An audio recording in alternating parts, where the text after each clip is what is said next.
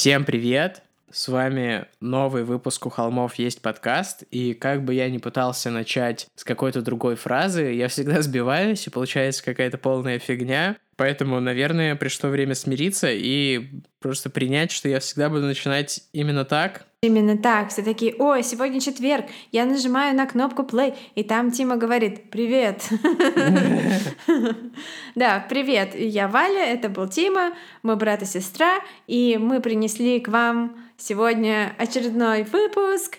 У холмов есть подкаст, нашего подкаста, где мы рассказываем про убийц, насильников, упырьков, маньяков. Валя пританцовывает и говорит это. Я ритм себе создаю, я вхожу в ритм речи, чтобы мне так та та та та та та маньяки-маньяки. Если в двух словах, то мы стараемся с юмором рассказывать о настоящих преступлениях, как бы это парадоксально не звучало. Ключевое слово «стараемся», потому что мы не какие-нибудь там профессиональные комики, мы просто чуваки. Я думал, ключевое слово «настоящее». Да, и эта вселенная сегодня явно сопротивляется тому, что мы записывали этот выпуск, потому что это какой-то там седьмой раз, когда мы начинаем. Ну, мы уже полчаса пытаемся начать, но как и в нашей сегодняшней истории, мне кажется, это есть рациональное объяснение, а? Да, но, возможно, это объяснение полная фигня. У тебя просто нет веры, мальчик. Я немножко сорвал голос, пока мы перед началом записи изображали крики капитана из э, заставки Спанч Боба, но только вместо... Да, потому что мы всегда так делаем. Это у нас такой тимбилдинг командный. Мы входим в настроение, да. Шутка. Что? Ну, мы, правда, минут хотя бы 10 перед записью выпуска, если ты не в 6 утра, общаемся, чтобы прийти в настроение нужное. А я помню те времена, когда мы записывали выпуски в 6 утра, и нужно было встать в 5.30, выпить 4 чашки кофе, а потом такие, так, Тед Банди! И дальше там типа... А потом ты бросила пить кофе, и мы стали записывать по вечерам. Да, я бросила пить кофе, я бросила пить, и вообще как-то... Блин, это все отсылает к нашей сегодняшней теме про бросание пить и бросание бросание есть, но еще хочется пару тем открыть. Бросание об стены. Так вот, мы пели не «Кто проживает на дне океана», а «Кто проживает на дне этой ямы?» Жертвы Джона Уэйна Гейси и все такое. Да, и, кстати, о Джоне Уэйне Гейси спасибо всем, кто юзает нашу маску в Инстаграме. Для тех, кто не знает, что она есть, идите скорее в Инстаграм у холмов. Там вы найдете маску, которая скажет вам, какой вы маньяк. Отмечайте нас в сторис. Да, отмечайте нас. Потому что нам будет приятно. Я не зря разбирался в этом сложном и дебильном интерфейсе Фейсбука, через который нужно загружать эти маски в Инстаграм. Да, все сами, все сами. Также пользуйтесь нашими стикерами, которых у нас для Телеграма 10 штук. И самый клевый из них это импортозамещение. Ну да, он божественный. Да. Прямо перед выпуском посмотрел, что уже, уже 75 человек установили себе наши стикеры в Телеграме, ну, двое из которых мы, очевидно, и один человек удалил их, но, возможно, это был я сам, потому что я тестил. Но если удалил кто-то еще, я найду вас, я вычислю вас по IP. Сегодня во время нашей дискуссии, которая будет чуть позже, э, я, я буду просить э, Коневского спасти меня и сохранить. Потому что здесь мы поклоняемся одному Богу. И сейчас хорошо бы знать его общество, чтобы сказать Леониду Михиновичу, но я не знаю его общество. Семенович. О, ты более преданный, верующий. Я вчера прочитал, по-моему, всю статью на Википедии про Коневского целиком. Я не знаю, что со мной было, все как в тумане, а потом, о, я уже на четвертой странице. Однажды, однажды мы мы возьмем у него интервью. А, я думал, ты хочешь сказать, что мы начнем устраивать групповые просмотры следствия вели э, в день премьеры на НТВ. Кстати, можно делать э, какие-нибудь э, на Ютубе просмотры следствия вели с комментариями. Неплохо. Или можно устроить когда-нибудь зум-пати. Да, да, зум просмотр следствия вели. Кстати, это можно делать, это будет реально прикольно. Ну, если вам такое было бы интересно, то пишите нам в директ и обсудим. Может быть, реально замутим, если будет достаточно желающих. Да, да. Так, Какая-то у нас еще была заготовочка. Расфасованное мясо. Расфасованное мясо, да. Заготовочка была про то, что э, прикольно было бы сделать еще тест под названием О, да, точно. «Какой маньяк тебя убьет?» Потому что наша маска какой маньяк, какой вы маньяк, ну и она просто случайная. Извините, Да. если вы думали, что я анализирую ваши черты лица. Нет, это просто рандом выбирает, кто вы. Святой рандом. А тест, вот так же, как наш тест про «Кто вы из семейки Чарли Мэнсона», который можно найти по ссылочке на нашем этом Link3, был бы тест, который сделала бы я, который бы собирал всю вашу личную информацию о ваших привычках, адресе, группе крови и так далее. И э, он определял бы, какой маньяк вас потенциально убил бы. А дальше мы бы продавали эту информацию в ФСБ. Мы бы покупали ее в ФСБ. Я думаю, что в ФСБ даже можно купить э, наши вырезанные шутки, которые мы удалили у себя на компьютерах.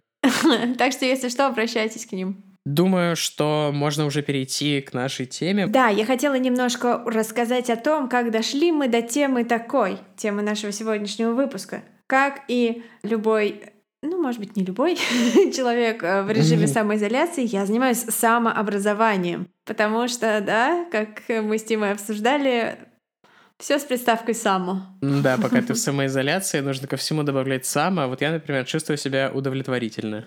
Окей, мои собаки чувствуют себя неудовлетворительно, у нас там кошка бегает вдоль дома. Это твои самокорги и самодворняга? Да, которые на самом... Это на самом деле немножко они создают атмосферу для темы. Я, придумал, я придумал. Когда ты уронила кусок своего кекса на свою собаку по имени Бланка, кто она? Скатерть самобланка. Неплохо, неплохо. Ну, такое на самом деле. Ну, да, но я не стала тебя расстраивать. Я смотрела лекцию на тему того, как писать сценарии фильмов ужасов, и там подробно разбирался фильм «Изгоняющий дьявола». И тогда я вспомнила про этот мега криповый кейс. Ты вспомнила про Сратяна, потому что это любимый фильм Джеффри Даймера, а Сратян — это русский Даймер. Да, и это тоже, видите, мозг работает так неожиданно, такие странные связки образуются. Матричные связи Да, вообще, со всех сторон. что это за тема такая с этими очками и чуваками, которые кого-то убивают? Потому что у мужика, как его зовут, господи, я уже забыла. Марк Дэвида Ча- Марка Дэвида Чапмана точно такие же очки. Ты имел в виду у Стивена Кинга? Ой, но да, учитывая, что они не один и тот же человек. В общем, да. И я вспомнила этот кейс, о котором я слышала буквально краем уха, и мы с Тимой стали его изучать, немножко прифигели и решили прифигеть всем вместе. В общем-то, вот вам история. Вот вам история. Я включаю своего внутреннего Коневского. Вот вам история. И камера с другого угла на меня такая. жуп. Мы расскажем вам историю, как вы уже знаете, из темы нашего подкаста, из описания, которое под темой находится. У нас есть одна слушательница, которая специально не читает описание и название, а просто включает вслепую, чтобы наши вот эти вот тупые заминки с тем, что мы не рассказываем, о чем сегодня пойдет речь, имели для нее смысл. Это клево. Это очень хорошая идея. Надо будет так послушать те подкасты, которые я слушаю. Это история экзорцизма Аннелиз Михель. Был ли это экзорцизм? Точнее, экзорцизм был. Но... а, 67 раз. 67 раз, да, и он был произведен над этой девушкой, и в результате этих э, процедур она умерла. История, в общем-то, о том, что на самом деле произошло в том маленьком доме в провинциальном городке в Баварии в 1978 году. Было ли это убийство по неосторожности и э, был, был ли демон, короче говоря. В этом мы попробуем сегодня разобраться, но, скорее всего, у нас не получится. А, В общем, да. Анна Элизабет Михель, или Анна Лиз, как звали ее близкие, родилась в 1952 году в Баварии в семье очень религиозных э, католиков-родителей, таких католиков старой школы, из тех, которые бьют линейкой по рукам. Ста- Старой школы, которые читали без бита на пыльных улицах Бруклина. Да, Э, и это тоже, которые типа там ставили на горох и на латыни, матерились на латыни, короче говоря. Ее папа работал в церкви, каким-то служкой, потому что, будучи женатым человеком с детьми, священником стать у католиков, как известно, нельзя. Но дети не проблема, проблема жена. Да. Дети не проблема ни в одном из смыслов, когда ты католический священник. Ну, если тебя не поймали. Да. Если поймали, это ой, какая проблема. Ой, большая проблема. Но тебя отмажет, отмажет всегда. По-моему, современный папа клевый и не отмазывает. Но я не уверен. Это взято с потолка. Я тоже. У меня, у меня, у меня мало информации, да. Но, кстати, я хотела сказать, что «Изгоняющий дьявола» — это один из последних фильмов ever, а он вышел в 73 году, где католический священник — положительный герой. Это информация, которую рассказывал на лекции чувак, вот чьи лекции я смотрю. А, такой просто интересный факт. В общем, да, три тетушки, три сестры ее отца были католическими монахинями. В семье у родителей Анализ было четыре дочери, она была старшей. И она была такой же точно фанатичной верующей, как ее родители, мечтала стать учителем закона Божьего или что-то типа такого, потому что католическая церковь не подразумевает больших карьерных возможностей для женщины. Или выходи замуж и рожай, воспитывай христиан, или иди в монастырь. Ну или вот э, иди учи закон Божий. Так вышло, что я как-то раз э, неделю прожил в женском католическом монастыре в Италии. Это это была фантазия или съемка порнофильма? Это как это звучит? Это был мой самый быстрый выбор отеля на букинге без просмотра описания. О, по цене подходит, недалеко от того места, где мне надо. Купить. Неплохо. И там мне рассказали, что сейчас в основном в монахини идут люди из... Э, извините за такой сайт-бар, но мне кажется, это довольно интересно и в тему. Из э, стран всякой Юго-Восточной Азии, потому что там католическая миссия очень мощная. А при этом, если ты молодая итальянка, и ты приходишь и становишься монахиней в Италии, то ты супер-супер быстро идешь по карьерной лестнице и становишься всем там всяким, я не знаю, не разбираюсь в званиях монахинь, особенно католических, но типа там очень жесткий расизм, и если ты с Филиппин, то ты как бы не очень кому-то нужна, но поскольку итальянок там мало, и они все уже типа в возрасте, все молодые итальянки прям буф-буф-буф молниеносную карьеру делают. Поэтому вот если вы в Италии живете... Становишься монахиней 80 уровня. Прокачиваешься. Да, прокачиваешься. И тебе дают золотую рясу. А планам Анны Лис не суждено было сбыться из-за проблем со здоровьем. В сентябре 68 года, когда ей было только 16 лет, у нее происходит первый приступ. Это припадок, похожий на эпилепсию. К врачу она не идет, и семья о ней об этом никому не сообщает, потому что типа Бог поможет. Примерно через год приступ повторяется. Мать все-таки ведет ее к семейному врачу, который направляет девочку к неврологу. Они проводят обследование и не обнаруживают у нее в мозгу никаких отклонений. Называют припадки просто одиночными какими-то явлениями, которые иногда случаются, и отпускают ее. Но приступы повторяются. Я вот в одном из э, документальных фильмов, который смотрел при подготовке слышал, что они делают скан мозга. И я что-то очень сомневаюсь, что в 68 году можно было сделать какой-то точный скан мозга, ну типа рентген. Мне кажется, что они делают скан э, такой, как в фильме «Изгоняющий дьявола» они делали скан. Помнишь, когда там в начале сцены, когда типа я вам параллельно буду рассказывать, как писать фильмы ужасов. Бесплатно делиться платным контентом. Да-да-да. Сначала герои, столкнувшиеся с, нечистой силой, пытаются использовать науку и рациональное мышление. И когда и то, и другое их фейлит, они уже обращаются к вере и обращаются к тем средствам борьбы со, с, со злом, которые оказываются эффективными. Но вот в фильме «Изгоняющий дьявола», когда они пытаются использовать медицину, чтобы помочь девочке, там есть прекрасная сцена, где они приводят ее к врачу, она лежит такая на этой железной такой фигне прикованная, и ей шприцом заводят в какую-то вену или артерию, артерию, наверное, да, раствор, специальный контраст и делают рентген мозга. И типа там засовывают какую-то еще трубку туда, и по ней что-то там. Ну, короче, это настолько... Это называется боди-хоррор. Все люди mm-hmm. боятся пенетрации, поэтому, когда показывают как медицинское вторжение в тело человека, которому больно, это один из приемов хоррора. Не благодарите. Даже само слово пенетрация не очень приятное. Я вспомнила наш предыдущий разговор про то, как держать внимание аудитории с помощью слов-триггеров, во время которого Тима сорвал в том числе голос смехом, да. А, они проводят обследование и не обнаруживают у него в мозгах никаких отклонений, и, как я уже сказала, припадки считаются просто одиночным явлением. Но, тем не менее, проходит время, приступы повторяются, и снова они идут к врачу, но на этот раз к другому, не к семейному доктору. Ей проводят уже более серьезные обследования и находят небольшие отклонения в ЭЭГ и назначают противосудорожный препарат Делантил. Но это, как я понимаю, такой базовый противосудорожный препарат, потому что потом ей назначат гораздо более серьезные лекарства. А, но примерно в это же время, во время посещения церковной службы, там, мессы, у Аннелист происходит видение. Это ее первое видение. Насколько я понимаю, там ожила статуя Богоматери, и она ей говорит, что она избранная, и ей нужно страдать за грехи немецкого народа, и она должна принять в себя дьявола и выдержать это испытание, которое шлет ей Бог. Что за грехи немецкого народа, кстати? Интересно.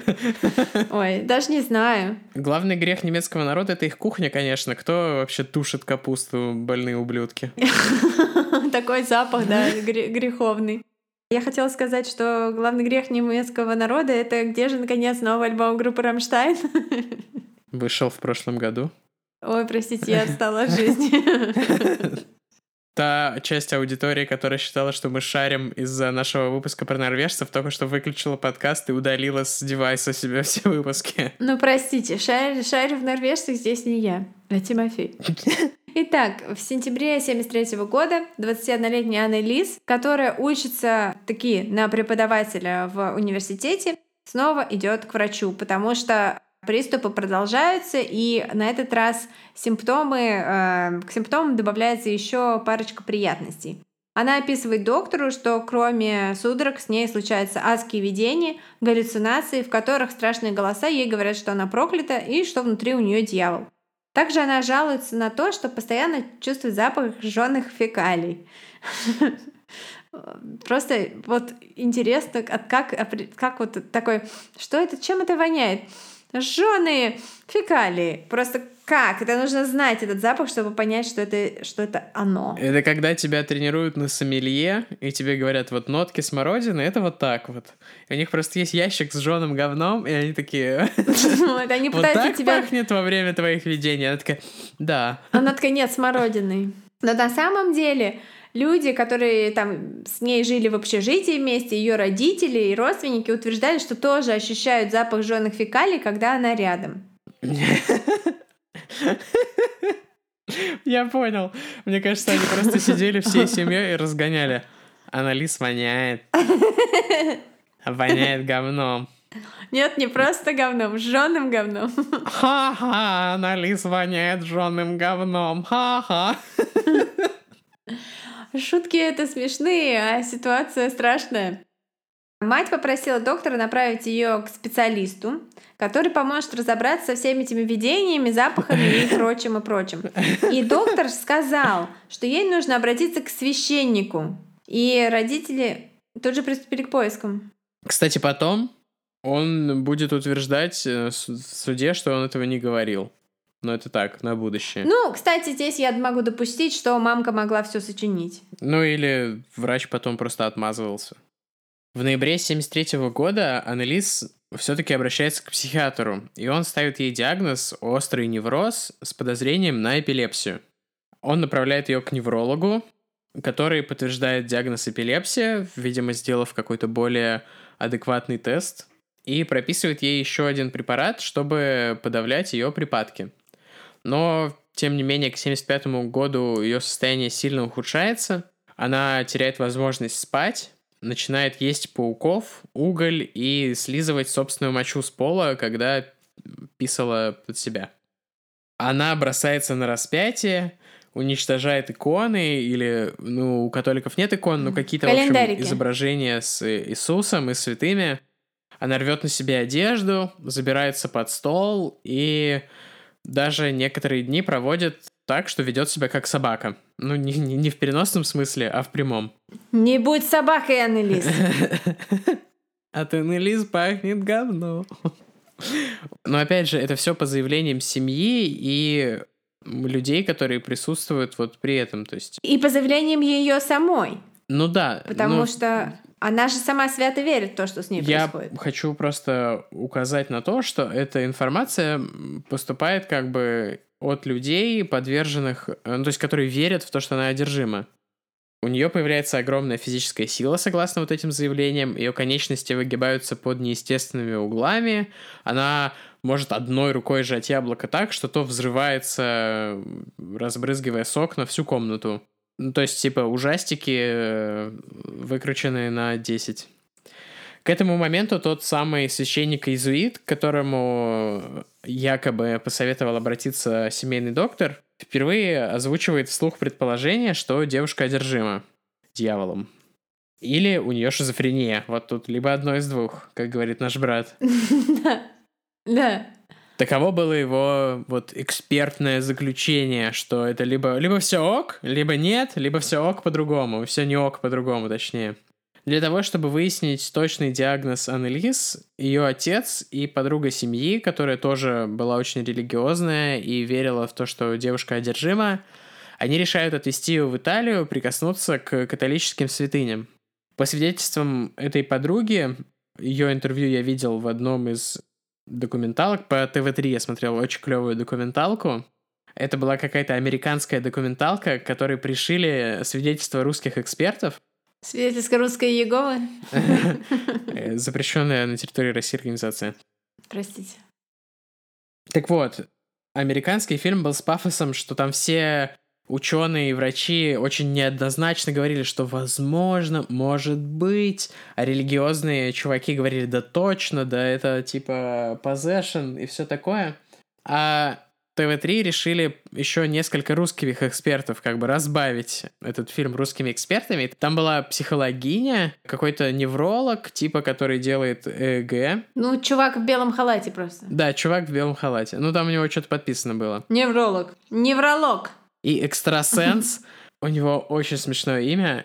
Его зовут Повсикакий, а фамилию я не помню.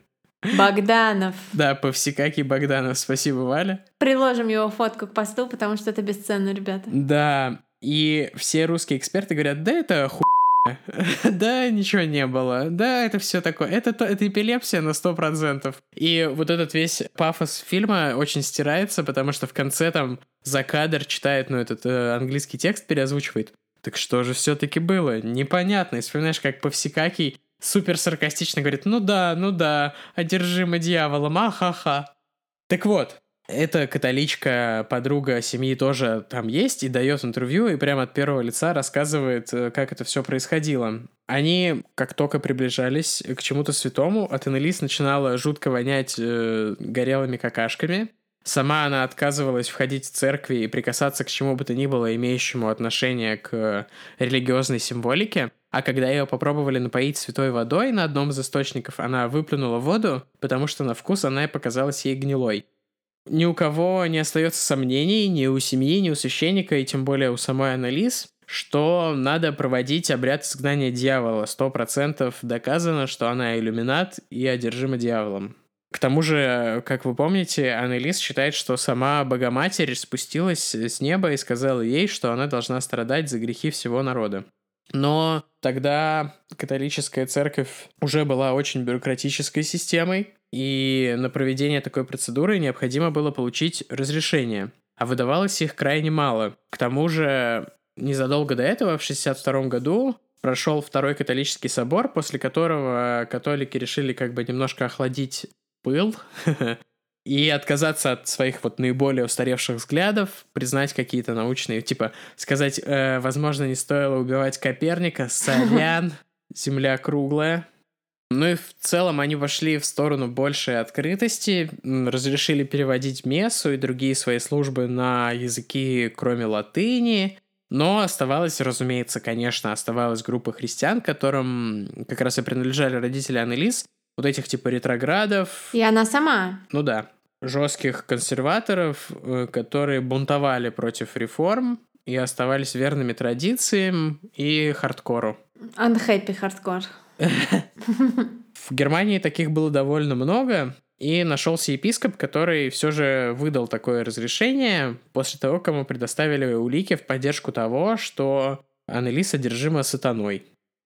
Обряд экзорцизма был описан в книге, одной из основных книг, там, ну, я не буду говорить первой после Библии, но то есть это не, не догматическая книга типа, а ритуальная. И называлась она, называется, до сих пор существует, разумеется, «Ритуал Романум». Это вот типа католический оплот, вокруг которого построены все ритуалы. И ее показывают в фильме «Изгоняющий дьявола», ну или «Экзорцист», в зависимости от перевода. Ритуал этот был впервые описан в 614 году и с тех пор вообще никак не менялся. Много ли вещей не менялись с 1614 года? Ну... И остались эффективными и хорошими. Колесо? Дыхание. Колесо менялось очень сильно. Блин, я вспомнил, как я сегодня торговался на Авито, хотел купить новые колеса для своей машины, но их продали. Ты можешь спросить, может быть, кто-нибудь из слушателей продает колеса? Да, пишите в директ, я скину параметры. А, шутка, не пишите в директ. А, ну, а основан этот ритуал был на том, как в Новом Завете Христос изгнал четырех демонов. То есть это типа такая практика, которую священники приняли непосредственно у воплощения Бога. И как вообще должна выглядеть одержимость, чтобы епископ или другой священник мог выписать разрешение на экзорцизм? Нужно было типа собрать такой своеобразный анамнез. Отвратительное зловоние, плотно сжатые губы, неспособность молиться, демонстрация каких-то нечеловеческих сил, выходящих за пределы возможностей, пророчествование, ну и так далее. Список довольно длинный, но вот один из американских священников, которые давали интервью в прекрасном фильме на ТВ-3, да и в другом фильме тоже, я слышал четыре основных. Это знание языков, которые ты никогда не изучал, или каких-то тайн, которые ты никак не мог узнать. Вот как раз это самое, самый главный аргумент э, в этой истории за то, что Аннелис действительно была одержима, но к этому позже вернемся. Нечеловеческая сила — это как раз про то, что нас сжимало яблоки. Нетерпимость к объектам религии, тут все понятно. И припадки. Вот, собрав четыре страйка, выписывается разрешение на экзорцизм. Да, я расскажу немножко о ритуале, потому что пока многие из этих э, самых э, симптомов, которые ты описал, звучит как что-то, как я живу на самоизоляции, неприятный запах, странные позы при сидении на стуле. Эм, раз, разбросанные яблоки и так далее. Ритуалы экзорцизма варьируются. Если его проводил какой-то святой экзорцист, то он может просто прикосновением руки забрать демона из тела человека и потом выплюнуть ему обратно в ад. На другом конце парадигмы формальный ритуал, точно вот описанный в этой книге, про которую говорил Тима. Кстати говоря, в 99 году была произведена реформа, и его немножечко подкорректировали, и он теперь его можно, так сказать, без рук проводить только молитвой. Но старый ритуал тоже проводится по сей день, потому что э, очень многие так и не приняли эти реформы. Известный экзорцист, бывший священник, католик Милачи Мартин, но поскольку он ирландец, возможно, Милачи это э, его зовут как-нибудь типа эм, Станислав на самом деле, потому что это ирландский язык, и там э, написание э, слова ничего не имеет с тем общего, как оно читается. Но забавный факт — это дядя Джорджа Мартина, который написал «Игру престолов». Да ты что? Это неправда. Блин, это неправда. Блин, это было бы просто сенсацией. Блин, я всегда слишком... Я всегда слишком ты быстро что? сливаюсь и не даю Вале по «Что? Это правда?» Это просто было бы... Это было просто вообще... Потому что этот чувак, он, короче, из Ирландии эмигрировал в Америку, он там всех научил изгонять дьявола. Это чуть ли не на нем основан вот этот персонаж э, изгоняющего дьявола, это чуть ли не на этом чуваке основано. Если бы он был родственником э, Джорджа Мартина, это было бы просто такое What the fuck? It's fucking amazing. А я правильно понимаю, что в очень страшном кино пародия как раз на фильм «Экзорцист», когда ну, священник говорит, ну нахер. И тот такой второй, отец! Ну ты видел, ты видел! Святой отец, да ну нахер, валим отсюда. Да-да, это как раз на этот фильм. Он говорит, что настоящий подлинный обряд экзорцизма чаще больше походит на жестокую драку, чем на молитву и просветление. То есть, представляете, приходит чувак такой, а, у тебя эпилепсия, это бесы, получи, получи, получи. И, в общем, он также отмечал, что ритуал необходимо завершить любой ценой, И если принималась хоть одна попытка изгнать демона, демона нужно изгонять, пока он не, не, не вылезет, потому что иначе этот демон будет преследовать экзорциста до конца его жизни. Не обязательно, чтобы демон вылез, типа, это может не получиться. Главное закончить ритуал до конца, все шаги пройти, насколько я понимаю. Насколько это мои знания из фильма «Дибук» или «Бабадук» из какого-то такого фильма. Возможно, возможно, да. А еще, кстати, хотел заметить, что я как-то раз видел э, эпилептический припадок э, в реальной жизни, и это очень стрёмное зрелище, поэтому... Нет, нет, я не могу сказать, что поэтому я могу поверить, что это похоже на одержимость. Это вообще не похоже на одержимость. Потому, а ты... Это просто очень неприятное зрелище, и человека очень жалко. А ты видел одержимость? Да, конечно. Ты, ты сказал, я учился в православной школе. А, да-да-да, точно. У нас был четверг экзорцизмов. Точнее, отчиток. Так вот, есть еще одна книжка, так сказать, приложение к ритуалу романам, которая называется Enchiridium, что с латыни переводится как инструкция. Она написана э, супер-мега экзорцистом 80 уровня Винсентом фон Бергом. И там описаны тоже симптомы Одержание и, блин, вот опять же я смотрю и думаю... Одержание или одержимости? Одержание — это какой-то кузен недержания, по-моему. Подожди, я думала, что одержание, потому что одержание и недержание как раз, да, как гульнем. Одержание. Одержание — это именно так называется неодержимость. Окей. Одержание — вид духовно-психического воздействия постаренной неволи на душу, созданное э, сознание человека чего? Э, сознание человека темными силами тонких астральных параллельных многоточия с сайта adanaiforum.com. А, ну тогда ладно, этой информации доверяем. Дальше, с сайта tabu.su. Одержание. Страшно ли оно? Как с ним бороться? Одержание забирает практически всю энергию. Оно способно ужасать людей. Одержимый человек, человек готов отдать все, что угодно, только многоточие. Это похоже на тизернет какой-то. Значит ли это, когда Аннелис начала писать на пол, что у нее было недержание от одержания? У нее было, да, и то, и другое. Итак, как я уже говорила, и как Тима говорил, неестественная поза и выражение лица. Вот, кстати, здесь я сразу вспоминаю рекламу э, йоги для лица, которая постоянно вылезает у меня в инсте, где такая женщина сначала неспокойная, а потом такая вываливает язык, такая ла-ла. Типа, я вся такая, еще тиктоки со Шреком. Изыди, сатана. Изменение голоса, неопрятный вид и неприятный запах — это все чек, чек, чек. У тебя сегодня голос э, сорван. Это как когда ты говоришь по телефону, знаешь? Ведь по телефону у всех другой голос. Да-да-да.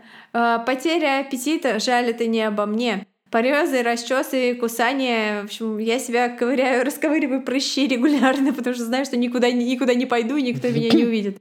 Холодно в комнате.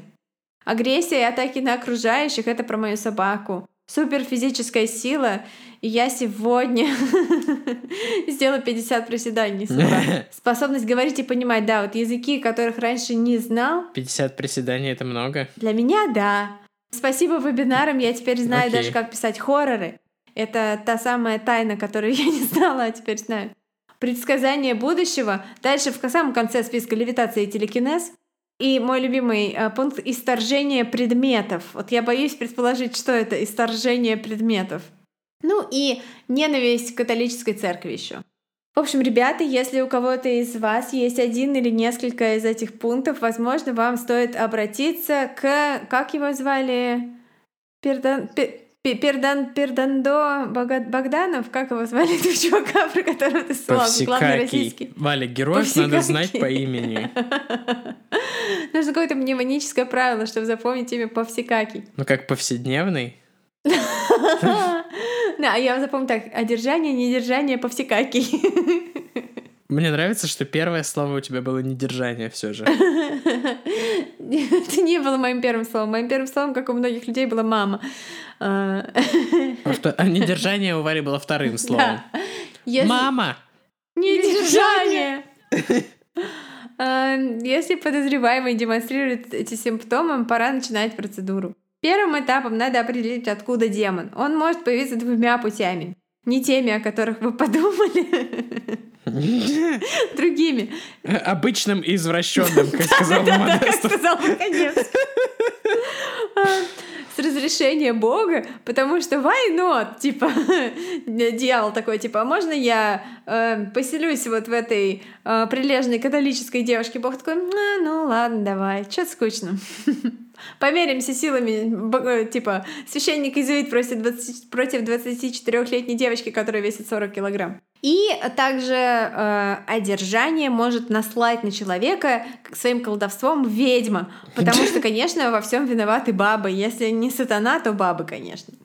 Но даже если экзорцист не уверен в том, что это дело рук ведьмы, но подозревает, он не может уточнять у демона подробности имя ведьмы и как все было, потому что это считается обращением... Снился э, ведьмы. Это, да, да, это что считается, это обращение за помощью к дьяволу, и это не разрешено. А ведьмам потому что, вопрос подожди, это тебе понравится. Не разрешено, потому что на суде над ведьмой потом показания демона не принимаются обычно, потому что демоны часто врут. Неплохо. Вопрос другой. Ведьмам нужно оформляться как самозанятым или нет? Ну, я думаю, что если ты коммерческую деятельность ведешь. Типа, если ты наводишь порчу за баблосики, то надо. Да, я думаю, надо, да. А если, типа, ты чисто как хобби срешь людям, то нет? Нет. 4% копыт козьих отдаешь государству? Да. Или чем платят ведьмам? Не уверена. Своей душой. 4% душ отправляется государству. И, в общем, если непонятно, откуда этот демон взялся, то экзорцизм проводится на общих основаниях. Неважно. Вот. Важно помнить, что при экзорцизме нужны свидетели и побольше, особенно при экзорцизме женщин. В смысле, свидетели Иеговы? Запрещенная в России организация. Особенно если экзорцизм производится над женщиной, потому что коварные женщины-демоны могут соблазнить священника. Типа, как это работает? Я, ребята, читала все эти переводы вот, этой, вот этих самых текстов на английский язык и вольно пересказывала их на русском для вас. Поэтому вот это все как бы достаточно близко к первоисточнику, но не слишком. Как написано в инструкции, все экзорцизмы индивидуальны, но всегда состоят из следующих этапов. Блин, это как будто бы... Как будто бы лего какое-то. Да. А, первый этап Присутствие. Экзорцист и его ассистент удостоверяются в наличии демона. Эй, демон, ты тут? Алло, демон. Дальше. Отрицание. Следующий этап. Демон начинает притворяться, что его нет, говорит голосом своего носителя, убеждает экзорцистов, что это просто простуда и давно голову не мыло. Я помню, что сюжет какого-то из ужастиков построен по этой схеме, как раз по этим шагам. Ну, я думаю, что ни, ни одного даже ужастика. Кстати говоря, слышала, что после того, как в 1973 году вышел фильм «Изгоняющий дьявола», американцы такие, о, а что так можно? И поднялась просто волна экзорцизмов в США. Ага. Там вообще никто про это не знал, не думал, а после этого началось вообще. Стало это модным. Ну, это как когда э, вышел фильм «Она» и стало модно мутить с программами компьютерными. Ну. Типа типа того. И стало модно... Э, Хайкин Феникс стал модным. Мы остановились на том, что демон отрицает свое присутствие. Но изгоняющие не ведутся. Они, видимо, я так думаю, ему показывают крест, он делает так, начинает, видимо, обливать или что-нибудь из этого списка, и они выясняют у него его имя. Демон сопротивляется, потому что имя даст священнику власть над ним. Идет напряженная борьба. Там вот прям везде написано напряженная борьба. Поскольку э, специалист говорил, что экзорцизм похож на драку, я думаю, что вот идет какой-нибудь там типа «говори», я скажу, говори.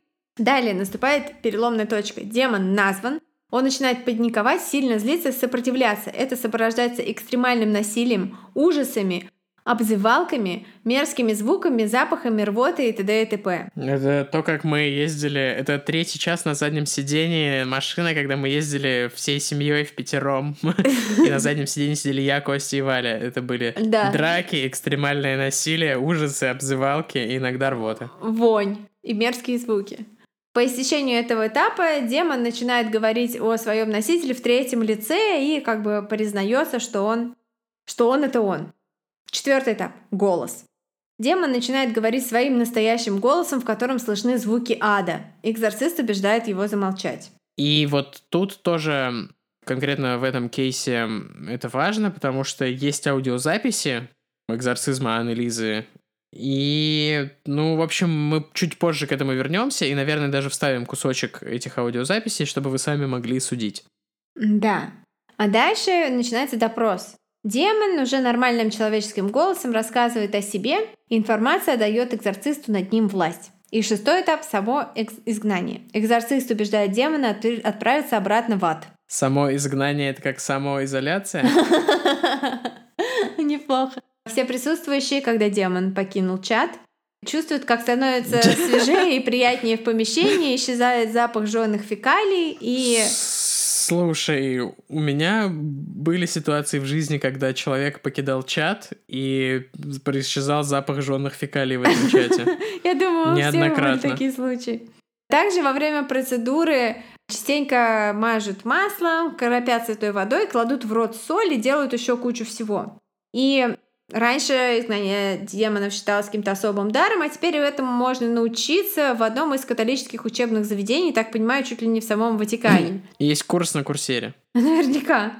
И э, с официального одобрения церкви до сих пор проводят э, эти обряды. Ну а самая лайтовая форма экзорцизма, которую проходили, наверное, многие из нас, это крещение. Там есть момент даже в православном крещении, где там дунь, плюнь, изыди, и ты такой... Дунь, плюнь нет, а изыди есть, да. Есть, там плюнь, надо плюнь делать и дунь, разве нет? Что-то я не помню такого. Мне кажется, есть, потому что я недавно была крестной матерью, и, по-моему, я плевала и дула, и, и что-то такое я делала. Ну ладно, может быть, может быть. Дуни плюнь на сатану. Такими словами... Ты написала «Дунь, плюнь на сатану»? «Дуни, плюнь на сатану» с такими словами к крещаемому э, обращается священник. Са- сайт русьфронт.ру Ну хорошо, ладно, Русьфронт уверим. Дуни, плюнь на него в знак крайнего презрения. Да-да-да, дальше сообщает сайт крестонлайн.ру То есть Дунуть и плюнуть — это выразить крайнее презрение, то есть получается... Dogg выражает класс... Э, презрение ко всем, потому что он беспрерывно дует. Возвращаясь к Анелис, процедуру проводят в полном соответствии с ритуал романом, вот это вот 1614 года процедуру экзорцизма. Обряд было поручено вести священнику по имени Арнольд Ренс, и в интервью и современных документалках он хвастается, что провел сотни, если не тысячи, как он утверждает, успешных обрядов. А его ассистентом должен был стать тот самый священник, который направил Аннелис к нему изначально, иезуит, э, отец Альт. Иезуиты — это такой орден монашеский, католический. Отец Ctrl-Alt Delete Demons. Они решили записать все процедуры на аудиопленку, а некоторую часть даже на видео.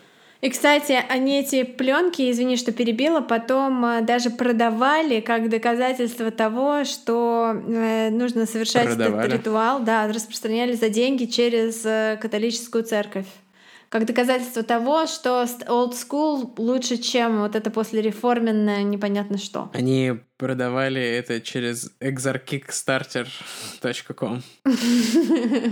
ну, ну, такое, шуточка сыровата, конечно, но извините. Шуточка за 300 серебряников. Ой, а, всего сохранилось 42 аудиозаписи, и, наверное, сейчас мы кусочек и поставим. Звучат они, правда, крайне напряженно, крайне пугающе даже, я бы сказал. А мне кажется, это звучит как просто больной человек. Как Марф. Да.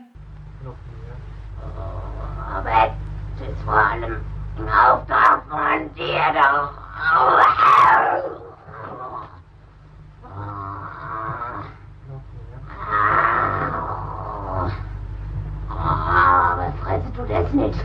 Noch mehr. В одной из них Анелис очень-очень странным голосом Голосом Иуды. Представляется Иудой, что сейчас, типа, над ее телом властвует Иуда, а вообще считалось, что ей она одержима шестью демонами. Именно поэтому фильм, э, снятый по мотивам этого события, называется «Шесть демонов Эмили Роуз», ну, по крайней мере, по-русски. Он по-английски называется «Экзорцизм Эмили Роуз». Но это не важно. Иуда объясняет, это очень смешно, почему Гитлер не пользуется большой популярностью в аду, потому что он слишком много хвастается, а на деле ничего не может. Это дословный перевод с немецкого того, что она говорит вот этим голосом. И да, среди демонов, которые обитали в ее теле, был в том числе Гитлер, а также уже упомянутый Иуда, а помимо них Нерон, Каин и несколько знаменитостей, а шестого она не называет, точнее, называет не сразу, и шестой это типа сам Люцифер, сам дьявол. Но подожди, еще же был э, Падре Валентин Шляйман. Она называла... Может быть, она про него просто говорила. Нет, нет, а, там она представилась он... еще этим Валентином э, Фляйшманом, который... Что я сказала Шляйманом, извините, пожалуйста который был немецким священником, который что-то такое сделал, что его аж отрекли от церкви и объявили, типа, Исчадие Мада и все такое. Э, я по поискала про него. Он был просто э, священником, который подбухивал и э, ругался матом на прихожан. Но его подозревали в убийстве и сговоре с Люцифером, ну и завели на него дело, и его отлучили от церкви. И все говорили такие, что Аннелис ниоткуда не могла знать все эти подробности, если бы только по правде к ней не явился этот э, чувак. Но на самом деле, как мы помним, она училась в каком-то то ли колледже, то ли университете да. в Баварии, а этот чувак также был баварцем из 17 века. Да. И в целом она легко могла о нем прочитать в какой-нибудь книге, как мне кажется. Ну да, с, с ее воспитанием в 17 век это современная культура, в принципе. Это типа Поп-культур. Поп-культур. Ну ладно, шутку про поп-культуру уже придумал Данила Поперечный, поэтому э, не буду ее шутить. Так вот, она вполне могла знать биографию этого священника, но при этом сторонники того, что это все же была одержимость, склонны говорить о том, что это самый главный аргумент в пользу того, что она по-настоящему была одержима дьяволом, потому что это такие подробности она знать не могла ниоткуда, кроме как от демона внутри нее. Примерно в этот же период Аннелис, э, она уже чувствует себя очень плохо, и она производит несколько попыток покончить с собой, которые также трактуются как проявление ее одержания. К маю 76 -го года ей становится еще хуже, она начинает до крови рвать свое тело ногтями и зубами. Ее семье приходится, как они утверждают, привязать ее к кровати ремнями. Она также отказывается от еды, говорит, что ей запрещено есть.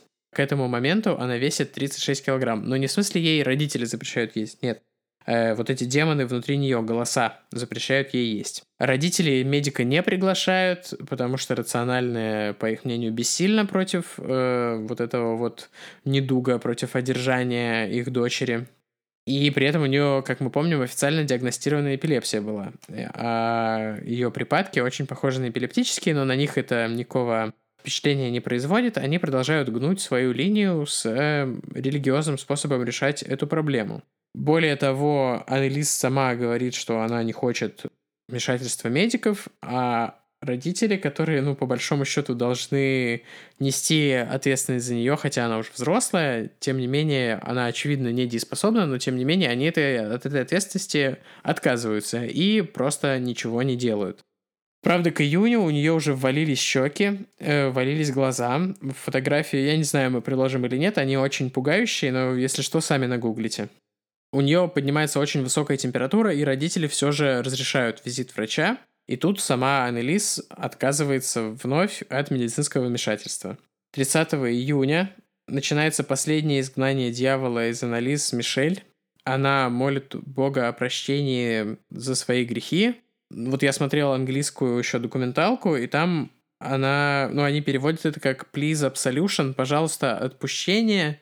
И тут как бы непонятно, как мне кажется. Не знаю, насколько это слово двузначно в немецком, но в английском оно означает как бы отпущение грехов и в то же время как бы отпущение тебя самого. То есть, э, типа, расслабление булок, если говорить. Может, она была просто этой фанаткой Мьюз. Ну да, слово absolution, вот оно такое двузначное, то есть это как бы типа отпущение грехов как во время исповеди и отпущение как э, расслабление, снятие каких-то ограничений или снятие м, грехов с сердца, да? Я очень сложно объяснил, но я надеюсь, что вы меня поняли, простите.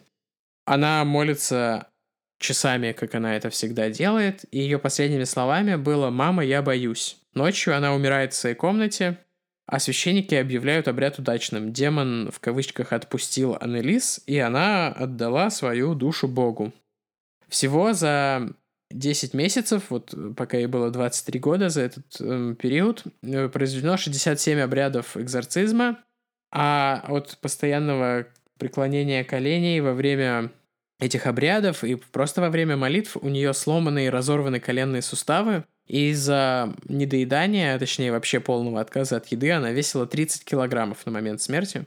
По заключению патологоанатома у нее была острая форма пневмонии, лихорадка, но умерла она все же от дистрофии, от голода, по сути. Два года спустя, в 1978 году, ее родители и двое экзорцистов, отец Ренц и отец Альт, э, были обвинены в убийстве. На суде они в качестве доказательства своей невиновности позвали свидетелями тех многочисленных людей, которые присутствовали на этих 67 экзорцизмах. Также проигрывались те самые записи ритуалов, где девушка общается вот этим демоническим голосом и признает, что она Гитлер, Нерон, Иуда и все такое. А когда их спросили, почему же ей все же не была оказана медицинская помощь, то они опять сослались на то, что это было против воли самой Аннелис, которая была уверена в необходимости экзорцизмов и бессилии медицины. Кроме этого, они говорили, что альтернативой было лечение у психиатров, которое бы, по сути, означало заключение в больницу, где будут насильно кормить, проводить электрошоковую терапию и пичкать ее транквилизаторами, что помешало бы ее мечте всей жизни стать учителем. Потому что человек, у которого есть психологические проблемы, не может стать учителем, а человек, в котором был Гитлер, может. Ну, Этот вопрос можно оставить э, открытым. Хочется пошутить про то, учила ли детей жена Гитлера, в которой наверняка периодически бывал Гитлер. О боже. О май год. О май год. Помимо этого, результаты вскрытия показали, что мозг Аннелис был здоровым. По крайней мере, патологоанатом не нашел характерных следов тяжелой эпилепсии, и по мнению вот этого эксперта, у нее ее не было. Но при этом суд все равно принял решение в пользу обвинения, потому что другой медицинский эксперт, э, собственно, со стороны обвинения, препара... Э, считал, что препараты, которые прописал э, от припадков невролог, когда ей было 17 лет, вызвали сильный побочный эффект в виде депрессии и психоза. А, а вот эксперты в фильме ТВ-3 говорили, что это очень, типа, нормальные симптомы, что вот эти ее видения и голоса при таком диагнозе, как э, признал вот тот второй судмедэксперт, это норма. Но насколько им можно верить, не знаю. Если бы ее начали кормить насильно всего за неделю до смерти, она бы выжила, и, ну, типа, от пневмонии также можно было вылечиться антибиотиками, которые уже на тот момент были в широком доступе, и никаких проблем с этим не было, да. Это 78-й год, все, все было нормально. Это 8 лет до моего рождения, уже мир был... Ну, такой. Нормальный, нормальный. Также психологи, которые выступали в качестве экспертов на суде, считали, что Анализ пала жертвой внушения. Ей говорили об одержании, и она сама была воспитана в религиозной традиции и легко поверила в него. Она отлично знала, как это должно выглядеть, и ее мозг и ее болезнь сделали остальное. Подсудимые, родители и два священника были признаны виновными и приговорены к, вниманию, шести месяцам за убийство по неосторожности. При этом, по-моему, родителям дали условные сроки. Никто, никто не отсидел.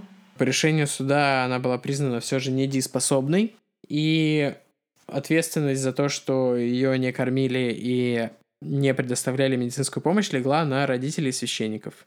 Однако, да, никто не сел в тюрьму, всем заменили на условные или отложенные какие-то сроки, в общем, что-то мутное, но судья сказал, что родители и так достаточно настрадались, и в тюрьму они не сели. Но родители, конечно, считали себя правыми. Я не знаю, живы ли они до сих пор, но все документалки, которые смотрела я, их показывают, и они настаивают на своей правоте. Мать Анны Лис не раз заявляла, что она не согласна с заключением туда, сюда, туда, сюда.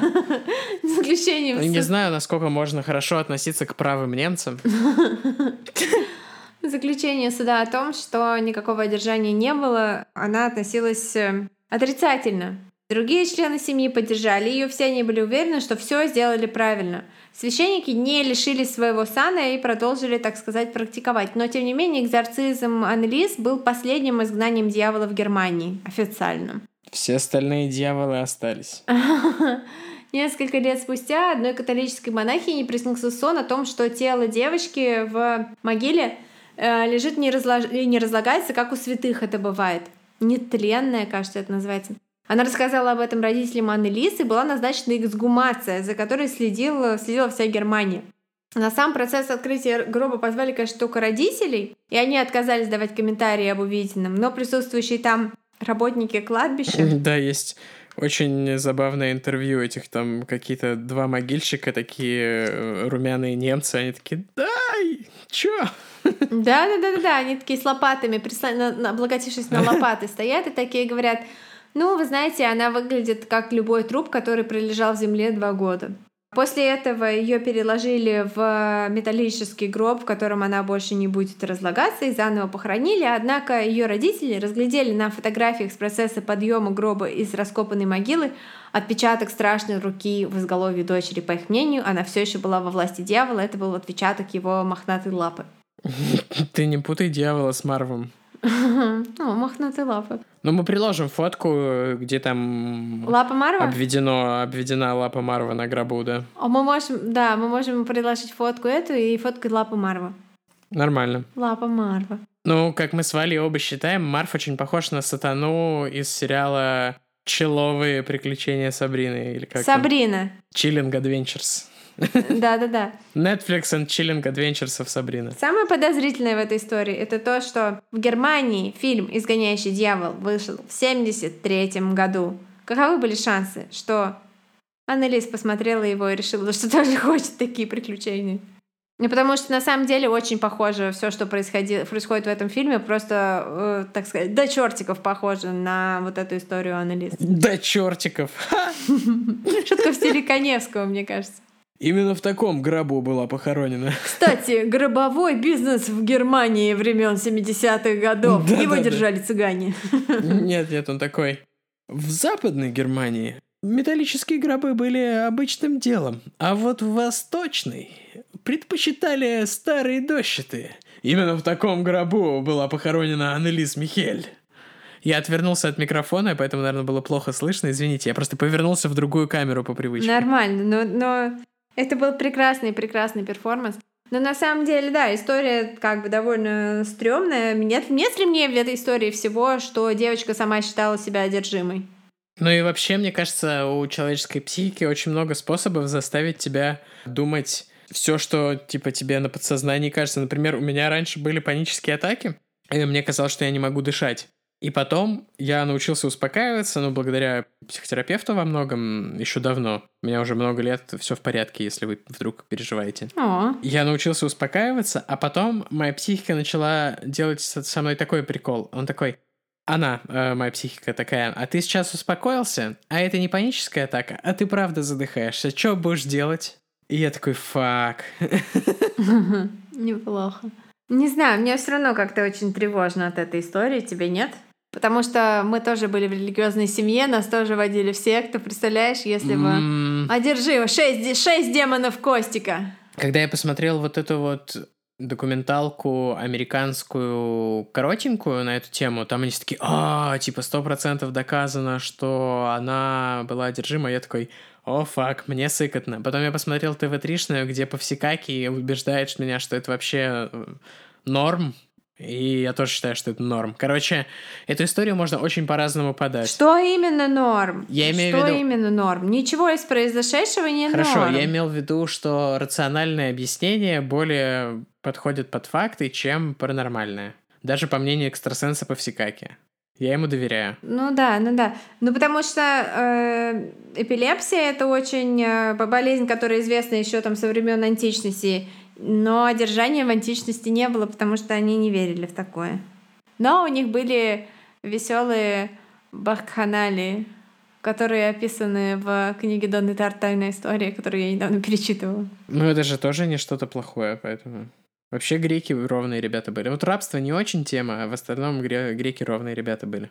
Да, согласна. А, ну и да, как я уже упоминал, прям почти слово в слово по фактам было снято вообще много фильмов, но самый известный это «Шесть демонов Эмили Роуз», где сестра Декстера играет девушку, вдохновленную Аннелис Михель. Я думаю, что слушатели нашего подкаста все знают Декстера. Люди приходят сюда только после просмотра Декстера. Дебра. Которая сочно матерится. Да-да-да. Дебра. Но она, кстати, в жизни это жена Декстера бывшая. Реально? Да. Ой, Представляешь? это очень крипово. Да. А вообще я тут узнала, что он болел раком в каком-то там четвертом или пятом сезоне. Мгм. У него это по волосам видно. Я прочитал до того, как смотрел, и там прям видно, что у него то ли парик, то ли просто поредели волосы в одном из сезонов. Бедолага. Я очень люблю Майкла Сихола и... Представляешь, как было бы клево, если бы его э, middle name был бы не на C, а на S. Майкл С. Холл. Неплохо, неплохо. Вот такой вот получился у нас э, сотонинский выпуск, не первый и не последний. Вообще, экзорцизмов там э, есть несколько интересных кейсов еще. А еще пока я ресерчил, я узнал, э, может быть, к стыду для себя, но может все об этом знают, что проклятие куклы Аннабель — это реальный кейс. Да. И, может быть, такое что-то было бы интересно нашим слушателям.